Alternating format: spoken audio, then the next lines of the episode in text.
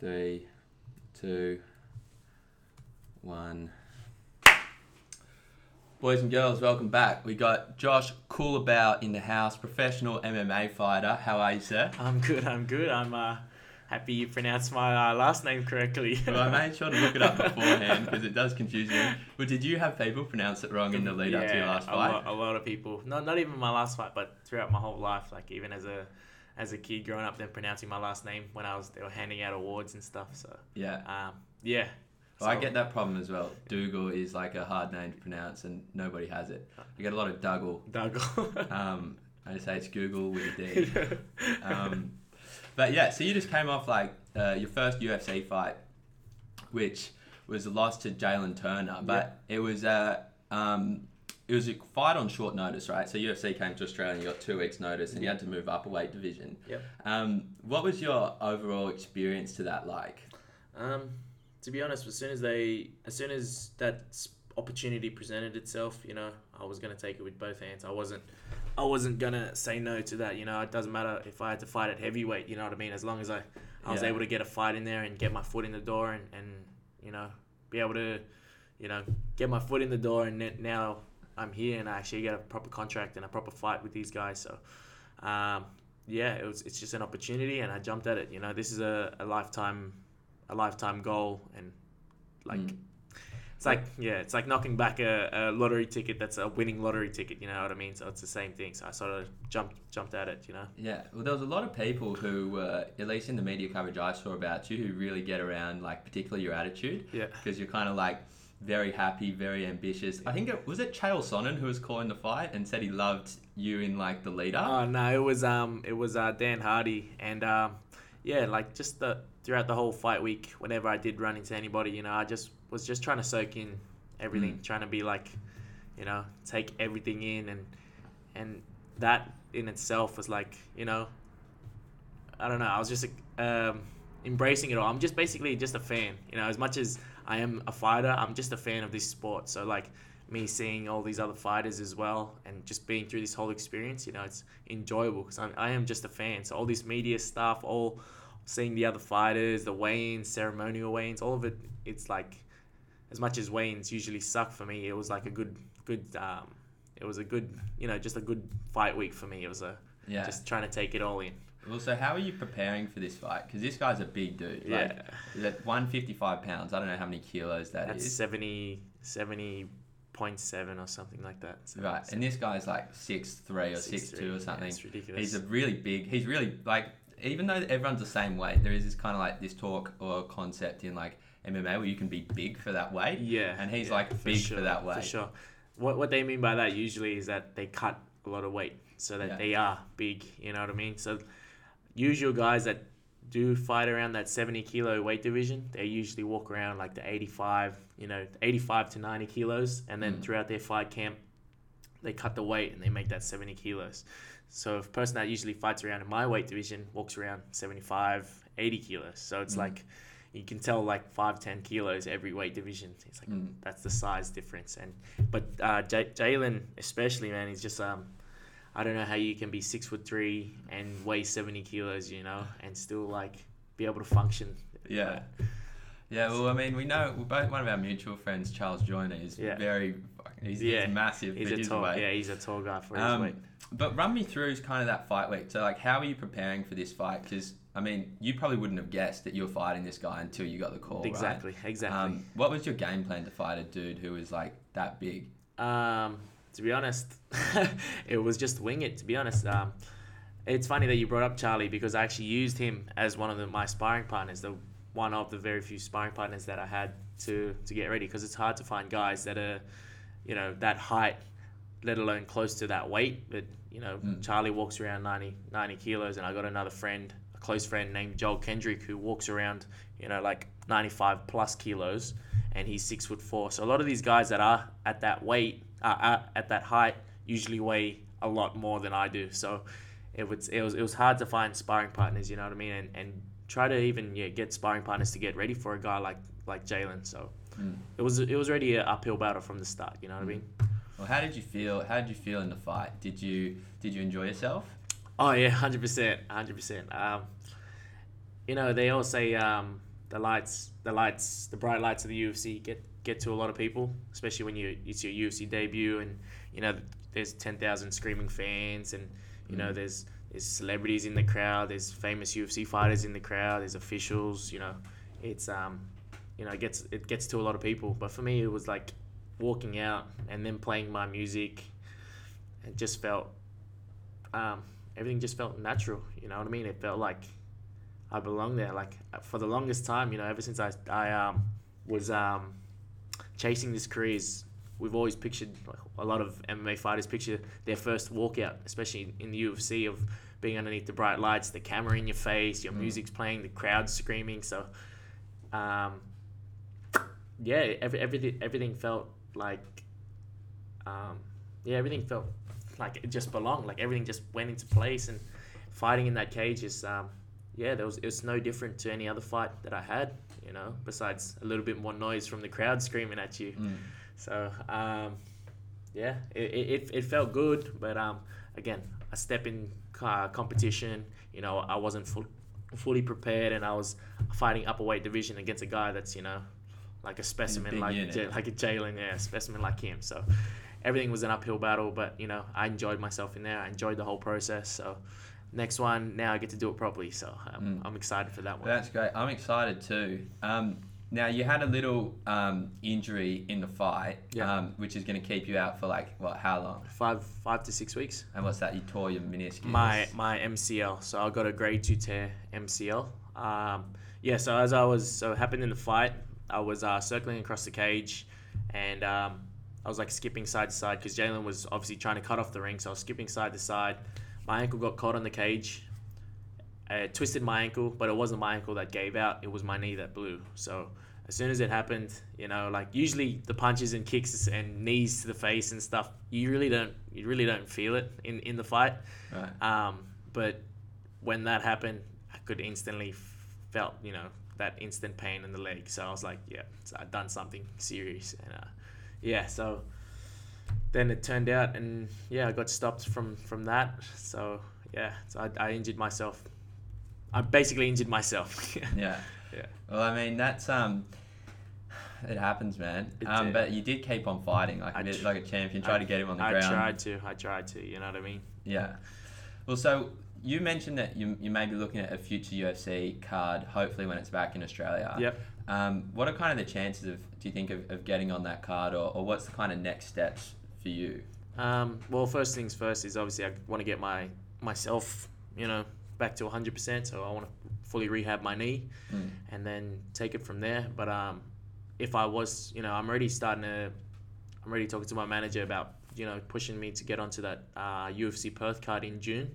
Mm. So hopefully when this heals and I get medically cleared to fight, then you know I'll Mhm. be more than likely be on that card. So who- awesome. Who's? Oh, I mean, I bet the UFC would have appreciated you stepping up. Oh, Um, they, they, they did. They, they really did appreciate me stepping up and filling up a, a spot for them because they, they know what's at risk for me. You know what I mean? Yeah, you had the undefeated record. Oh yeah.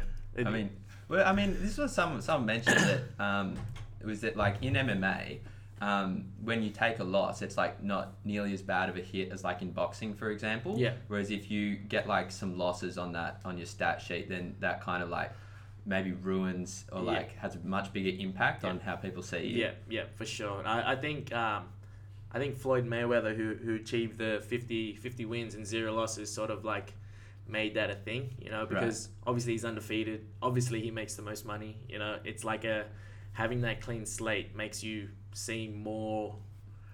Um, There's a bit of a mistake about yeah, like that, and it's like to the to the casual fan, it's like they look at that like, oh well, no one was able to beat this guy, so they they automatically assume how good this guy is just because nobody's beaten. But you know, you could bash twenty eight trash cans, you know what I mean, tomato Yeah. cans, and, and and get an undefeated record. But Yeah. you know, what does that really mean until you fight somebody that's a that's a good fighter? You know what I mean? Yeah, and I mean, you, you look at a guy like Conor, Yep. who's had a few like high profile losses. Yeah. He's got beaten up in a couple of fights, Yeah. but he's still the number one guy. Yeah, he he is um, but he's fighting the best competition out there. he is, and he I mean? takes them. He like he doesn't care. No, he doesn't. He doesn't. I, really like that about him. Yeah. That he wants to go and fight he, and he beat, knowing out, that he won't get beat exactly, Exactly, Like he's a, he goes out and, and, and just fights. So you got to commend that. You know what I mean? You got to Yeah. commend somebody that's going to go out there and fight the best, and he doesn't care about undefeated record or not, or looking stupid in front of people. Yeah. he says what he's he says what he thinks he's going to do, and goes out and tries to do it. So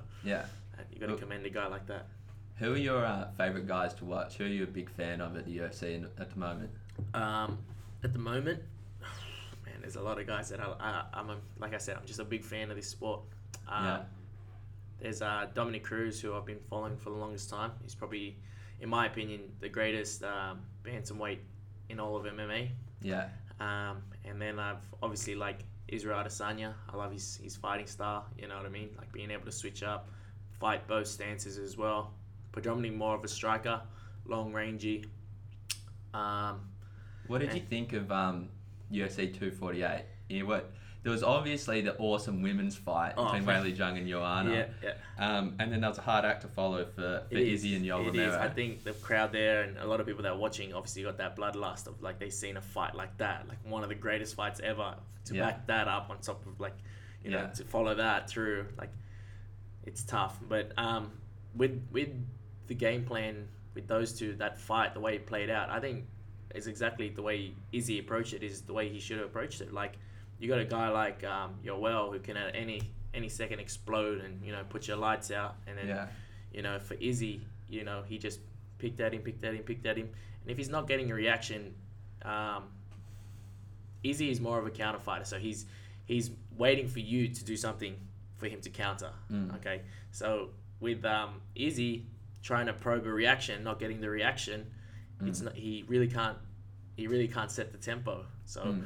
he usually does best against guys that come forward at him, like the his last fight, which was with Whitaker. Whitaker who was trying to get to him and and and he was able to capitalize and, and be able to knock him out from him coming forward. So it's that a lot of a lot of people watch that and be like, oh, it's a boring fight, it's a boring fight. But he did what he had to do. You know, at the end of the day, um, um, winners get remembered. You know what I mean? Yeah. So losers they, they forget about them. So winners winners make history. Winners are um, yeah, winners are the, the guys that get remembered. So Mm. he did everything, and he had so much to lose. His undefeated record to lose his title, he just had to pick at him. You know, did the right thing instead of trying to what please a few drunken fans. You know what I mean? So it's like so he did the Mm. he did the right thing, in my opinion. Well, what would you say your fighting style is? So like, he's on the outside counter fighter. Do you have a style in particular? Um, yeah, I, I, I um, I'm much the same, but I'm more of a. I feel like I'm more of a proactive counter striker, which is means I'll come forward, come forward, come forward, and force you to, to counter back at me. And then once you've started to counter back at me, I feel like that's that's when I start to capitalize on, on, on you, on your weaknesses, on you opening yourself up. Um, but yeah, very similar. I feel like I can fight both stances. Um, I don't know. I, I, I, I fight everywhere, so it's it's it's tough to say. I, I, it's hard to explain what. Maybe if you could ask one of my opponents what my style is like, Yeah, they'd be able to say it maybe better. they, they could say it better. But for me, it's just, yeah. Yeah. Well, so you had what three like regional titles, three Australian titles before you went into the UFC. Yeah. So how does that kind of landscape work? Like, do you just fight in different promotions at the same time, or like, what's it like for an Australian fighter trying to trying to make it eventually into the UFC? What do they have to do? Man, um, to be honest, uh, even though I was um, eight wins, undefeated with five knockouts, and holding three of the three of three three major titles in Australia, you know, three of the five or six major titles in Australia, it wasn't even like guaranteed that I was going to be, and even being ranked number one in, in the country, still wasn't enough to be like guaranteed a spot in the in the UFC. For me though, one of my close friends, uh, Jamie Mullarkey, who actually pulled out from the fight, Mm. he had an injury. Um, yeah, he told me he like he didn't know if he was gonna make make the make the fight. So he's he messaged me and said, look, start to start gearing up to get ready to fight. So you know, he gave me the heads up, and then I'm, I'm I told my manager like, look, this looks like there's gonna be a spot open, man. Try to get me in there, blah blah blah. So basically, if it wasn't for him pulling out, I probably wouldn't right now still be like not in the UFC. Right. So yeah, it's uh it's tough. What do you think it is about the UFC? Like, they're obviously like you get the other promotions like Bellator or like One FC, but does it it, within the fighters, is everyone just want to go to the UFC? Like that's number one. That's like the gold standard. Uh, for, for, for a lot of people, it is the gold standard. A lot of people think that one is the gold standard. A lot of people think Bellator is the gold standard. But like, um, for me personally, the UFC is the pinnacle of the sport. It's where the best of the best go. You know, the best the best fighters all go to the UFC, and then they obviously all want to be a champion. So they, to, to say that they're the best of the best. Mm. Um, yeah, for for anybody chasing, I feel like it depends. I don't know. With any of those big promotions, they're they're all good promotions. You know what I mean? So it's it's tough. Would you be happy to go fight one of those promotions if you got the opportunity? Um, well, now that I'm in the UFC, no. But So you actually you're under contract, right? Like with the UFC Yeah, for, for more than just one fight. yeah, yeah. Oh, that's Yeah, yeah. so- big congratulations. Yeah, yeah. No, that. because so so I got my um I got my foot in the door. Like you said, they they, they really they really appreciated me stepping up and fighting up a weight class and putting my undefeated on the record, undefeated record on the line. yeah, Um, so they um, yeah. So now now they said, look, you step in, you help us out. We'll uh, we'll give you a proper contract, and you know we'll get you back down to your weight division, and and you know you can show us what you really what you can really do on a full camp, and you know. So, is the money better than in the normal Australian promotions? oh man, so much better, so so so much better. That like literally fighting in the Australian MMA scene, you're paying more in training fees and medical fees than you would, you know, making back from the fight. You know, Right. especially the time spent getting ready for these fights, and the dieting, the nutrition to side of things. You know, you're, you're spending more in training fees and, and medicals than you are making back off winnings from a fight. So, yeah, hundred percent. Yeah, and you, you, I don't know if you make much if you lose, right? You gotta hope you win. Yeah, yeah, it's yeah, it, exactly, exactly. Unless you're a, a local boy who's able to sell, you know, a couple of hundred tickets, then Right. then you're making making some money, or sell out some tables, then you're making some money. But Right. other than that, nah, it's it's like I said, it's it's tough. It's a tough gig for that for Yeah. these guys. Well, I was watching one of your videos online, like one of the promotional ones where when you're trying to get into the UFC, and Yeah. you said you started like martial arts following your brothers. Yeah. Um, so your brothers fighting now as well, or like what? How, how did that situation play out? Um, so right now, um, so my, my eldest brother Justin, who I call Kuya, he's actually he's actually Kuya, um, Right. which means older brother. So that's why I call him Kuya. So Kuya Justin is um, it, when we were younger, he started off doing taekwondo, and he ended up getting his black belt in taekwondo, and then my, um, me and my brother Joseph, who's the one just older than me, so I'm the youngest of four. Um, Right. we we just ended up following uh, Justin. So um, we just followed him, you know, trained a few years, and in then Taekwondo. in Taekwondo, and then me and Joseph ended up branching branching out um, to do like kickboxing and jiu-jitsu, while my brother still continued on with Taekwondo. Um, but right now, uh, Justin's stopped completely. You know, he's he's he's more uh, focused on business side of things, and um, my brother that's just a bit older than me, Joseph, he's um he's actually got kids. So he's focused on, on the family life now. So he's he's Yeah. he can't. He was fighting for a while, like when I when we first started, like when I first turned pro for the first probably two three years, he was fighting. But then, obviously, became a dad, and you know it's a, Mm. Yeah. a lot harder to to be able to train and you know have to worry about that stuff too. So he went down the family route, and I'm more on Yeah. the career now of this. So. Yeah. So how old were you when you started training, or at least started Taekwondo? Oh, Taekwondo, I was about 11, 12, and then I did that for about three years, and then I transitioned when I was 15 into doing Jiu-Jitsu, Mm. and then, well, Jiu-Jitsu, kickboxing, MMA all together, mixed it all together when I was 15, so 25 now, so 10 years I've basically been doing it, so. Yeah. Yeah. And how's it? How's it going? What do you like training the most? What do I like? I like, honestly, um, I love everything about this sport. Everything from, from the physical side of it to the technical side of it to the emotional side of it to everything everything about this sport I, I love like um, um, I'll, I'll, I'll train all day right I'll train in the morning I'll come home I'll rest I'll train in the night and then when I come home from training you know I, I can't switch it off it's like I'll, I'll come home I'll lay in bed and the first thing I do YouTube Yeah. then I just start watching fights or I start watching some jiu-jitsu I start watching some wrestling anything to do with combat sports I'm obsessed you know yeah, I don't know. It's either, it's either like an obsession or just like a real deep passion. But like um, I'm, I love this sport. How do you um? This is one question I always think about is like, Australia doesn't really have uh, like a wrestling culture so much as like other countries, particularly America. Yeah. Because like you get these guys, just like some some killers in the high school and like Yeah, college scene in America. Yeah. Um, how do you kind of like adjust for that, or how do you train for wrestling? Um,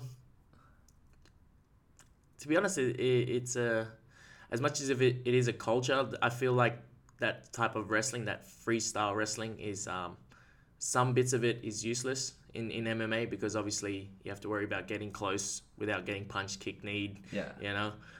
Um, yeah, so it, I I feel like wrestling for them is different. It's just like um, uh, how do I put it? It's like um, I feel like it's just like gi jiu-jitsu Right. for for MMA. Like some bits of gi jiu-jitsu works well, and um, some of it just doesn't. You know, some it's just like inapplicable because you're getting punched in the face while you're trying to grab onto a sleeve or something. You know what I mean? Which and on and in the MMA you don't have anything to grab onto. No gi gi top to grab onto. No pants to grab onto. So it's some of it's applicable you can use and some of it you can't. So and to deal with wrestlers, you know, I feel like a lot of wrestlers they they like to be the bully. You know, I've, I've faced a few guys that have like really good wrestling, and they tend to be guys that like to push forward and be the guy dominating. Where if you were to do that to them, you know, put them on their back, you know, it's roles reversed. They they they they strip, uh, you know, They crumble. struggle. Yeah, that's it. You know, they crumble. That's it. Yeah. So you're training out of two gyms right now. You, I think there was Australian top team and is it Igor's MMA? No, I'm only training out of one gym, Okay. uh, Eager MMA. Okay. Yeah. And uh, what's that? What's that like? What's that gym like? Um, it's um, it's a it's t- it's a it's a funny it's a funny gym because, um, at that gym I've I've got no, like, no other fighters besides myself. Right. Um, well, no active fighters besides myself. Um, a lot of the people that I train with are just people that love the sport too. That just do it for a hobby, you know, to stay fit. Um, so it's it's more of like a commer- as, mu- as much of it is like a, a fight gym. It's like there's a lot of like a lot we get a lot of tourists coming into the gym and, Right. and so because it's based in Bondi Junction, we get a lot of tourists. So it's a look, it's a good gym, and me and me and my coach get along really well. You know, he's like to me, he's like a like a father figure to me. You know, more than just fighting, he's actually like a a life coach because he's got so much experience in life. Um, but yeah, it's a it's an awesome gym. I get along with my coach. You know, we just click and and yeah, he's he's gotten me to where where I've you know where I am now from Mm. from the jump. Mm. Well, that's great. So for people at home, um, they've got this Perth card that we can look forward to. Um, where can people follow you? Like when they want to keep up with you um, and you know your journey and your mixed martial arts career. Um, so I'm on Instagram at Josh Culibao, so C U L I B A O. So Josh Culibao, C U L I B A O. Um, and yeah, I've got a Facebook Facebook page, um, Joshua Culibao, MMA fighter. If you can follow that, I post all my stuff on, on those on those two those two mainly. All right, cool. Well, why don't we, before you go, why don't you give a shout out to your friends who run the Humbell brand? Yeah. Uh, Um, so, so it's um pronounced humble. Okay, it's spelled humble, but it's humble. Um, shout out Show to the, ca- show the camera the shirt. Oh, sh- Uh, shout out to uh, Nick, always hooking us up. You know, the best best active wear. It's comfortable and you know it's good for casual occasions. So, shout out to Nick from Humble Fit. We did give you brought this one for you as well. This is a CHP muscle shirt. Um, get them online at carnageHouseProductions.com. Um, it's been uh, it's been great having you on, Josh. I look forward to seeing what your, your what your future career's got on. Thank you. Um, if you want to support Carnage House as well, you can like us on Facebook, subscribe on YouTube, uh, follow us on Instagram, and if you really like us a lot and want to give us some money, you can support us on Patreon. Um, also, if you're wondering about the painting, that's what our little sis did uh, in the back. She's doing our production stuff as well. So if you want a painting done, you can potentially ask her. Uh, and if you're wondering why it's a bit not straight today, uh, it's because we haven't found the proper way to hang it up yet, but we're going to get it in a sec. Um, but anyway, it's been good talking with Josh, a good fighter profile, and we hope to have you on a lot more times as you uh, as you go through your career. Awesome, career. awesome. Uh, thank you for having me on. All good. Alrighty, great.